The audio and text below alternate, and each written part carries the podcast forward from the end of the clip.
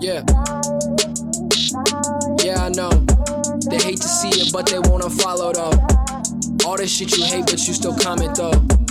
All that love you said is strictly for the post. Yeah.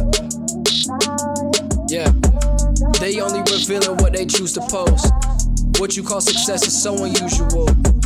Our goals are not considered mutual. My house is just pretty much a studio. I could turn career straight into funerals. I don't need no love from any radio.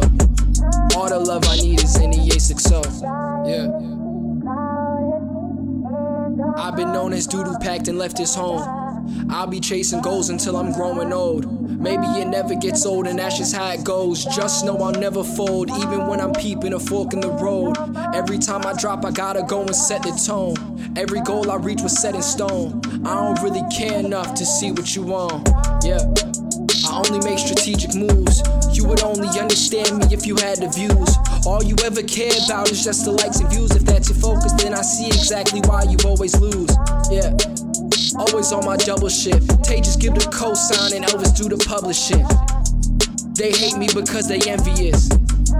They mad cause shit is effortless. Remember stealing straight out of our Walmart. We knew that shit was wrong, but won't admit to our faults. Nowadays, when we catch up, we just shrug it off. Can you describe what your life is like when the lights is off? Insomnia keep me up at night. My browser consists of me just booking constant flights. I can never act like I'm afraid to fall from all these heights, but you can rest assured that I got it right. I don't need sick days. I leave for nine months and visit six days. Every time I come back, shit's changed. Homies is all fake, talking that shit inside of their inboxes. But want your help when the shit's popping. Went from Main Street, now I'm walking the main stage. I don't do no cover off for free, man. You gotta pay.